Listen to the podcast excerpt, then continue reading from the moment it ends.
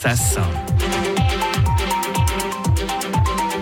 L'invité de Béatrice Rulle ce matin, 6 minutes avec Olga Givernet, députée de l'Ain, concernant Béatrice, la visite d'Emmanuel Macron en Suisse. Ah, bonjour Olga Givernet. Bonjour. Merci d'être sur Radio Lac ce matin.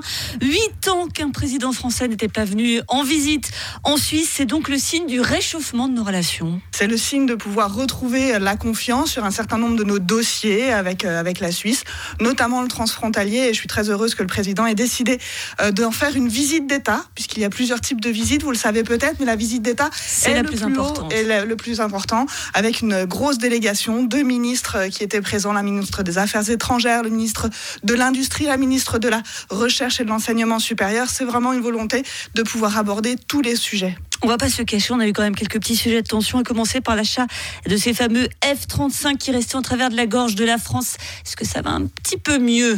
Alors je pense que le sujet n'a pas forcément été trop abordé. En tout cas, dans les sujets euh, qui nous ont été remontés, c'était plutôt la gestion du Rhône, la question des étudiants aussi français en Suisse et, euh, euh, des étudiants suisses qui pourraient venir en France. Nos sujets, je vous le disais, de la frontière et de transport également. Donc je crois qu'il faut repartir sur toutes les problématiques que nous avons à, traiter aujourd'hui et qui sont devant nous.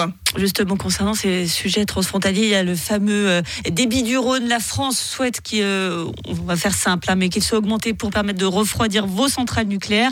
Chez nous, il n'en est absolument pas question. On avait notamment une, manifestation hier à ce sujet à, Genève. Vous l'entendez quand même que ce sujet du nucléaire, il est un peu crispant ici. On le sait, on le sait. Moi, je viens du pays. Oui, parce que c'est un sujet sur lequel je travaille. Et puis, lorsque euh, la centrale du budget, qui n'est pas sur ma circonscription, mais pour lequel j'ai œuvré à, accueillir, pouvoir accueillir ces nouveaux réacteurs EPR2.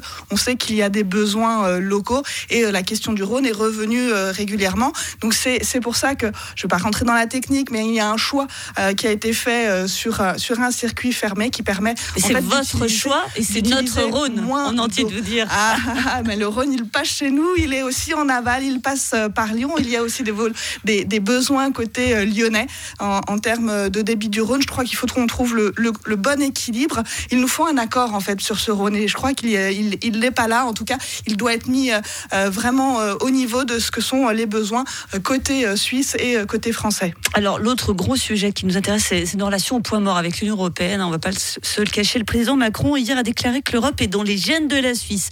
Est-ce qu'on peut compter sur vous pour qu'on soit notamment réintégré dans, dans, ce fameux programme Horizon 2020 Vous parliez de nos universités tout à l'heure. Alors je crois que vraiment la Suisse a besoin de relier avec, euh, avec euh, l'Europe. Euh, nous dépendons évidemment de lois européennes, notamment sur des questions de prise en charge d'assurance maladie, sur tout ce qui est fiscalité.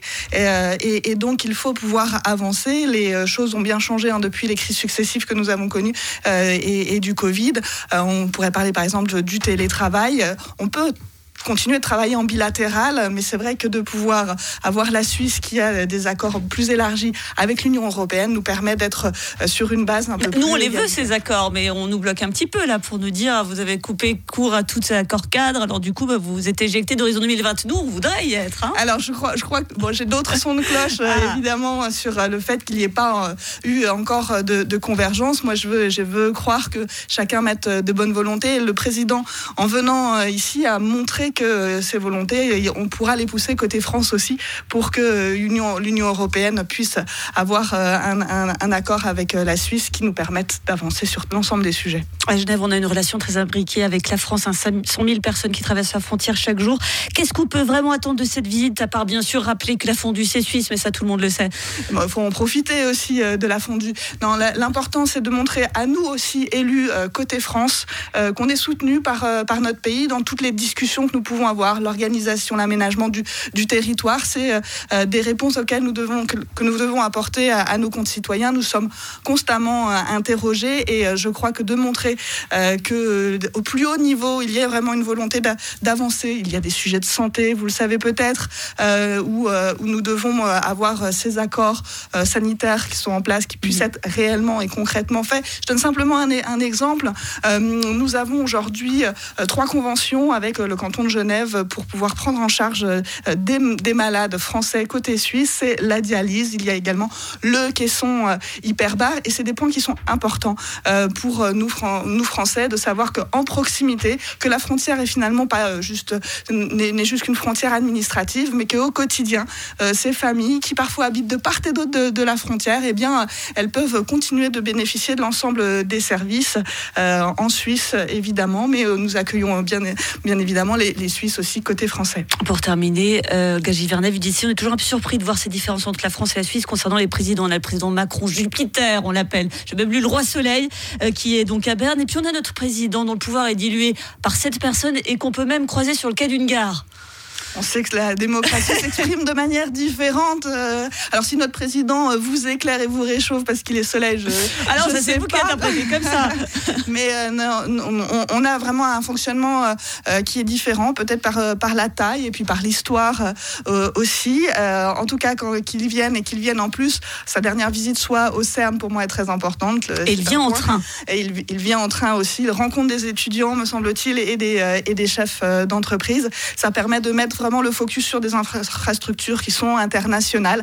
C'est le propre de la Genève internationale. Il en est tout à fait euh, conscient et je pense qu'il veut pouvoir euh, s'appuyer dessus pour donner des perspectives euh, à notre beau territoire du Genevois. Merci beaucoup Olga Givernet, députée de l'Ain. Et donc on le rappelle, Emmanuel Macron qui arrive à Genève en début d'après-midi, direction le CERN. Il sera accueilli par le président du conseil d'État Antonio Gers et la maire de Mérin, Nathalie Leuenberger. Avant ça, un débat avec les étudiants de l'UNIL face à Alain Berset. Merci beaucoup d'avoir été sur Radio Lac ce matin. Une interview à retrouver en podcast sur radiolac.ch et en vidéo.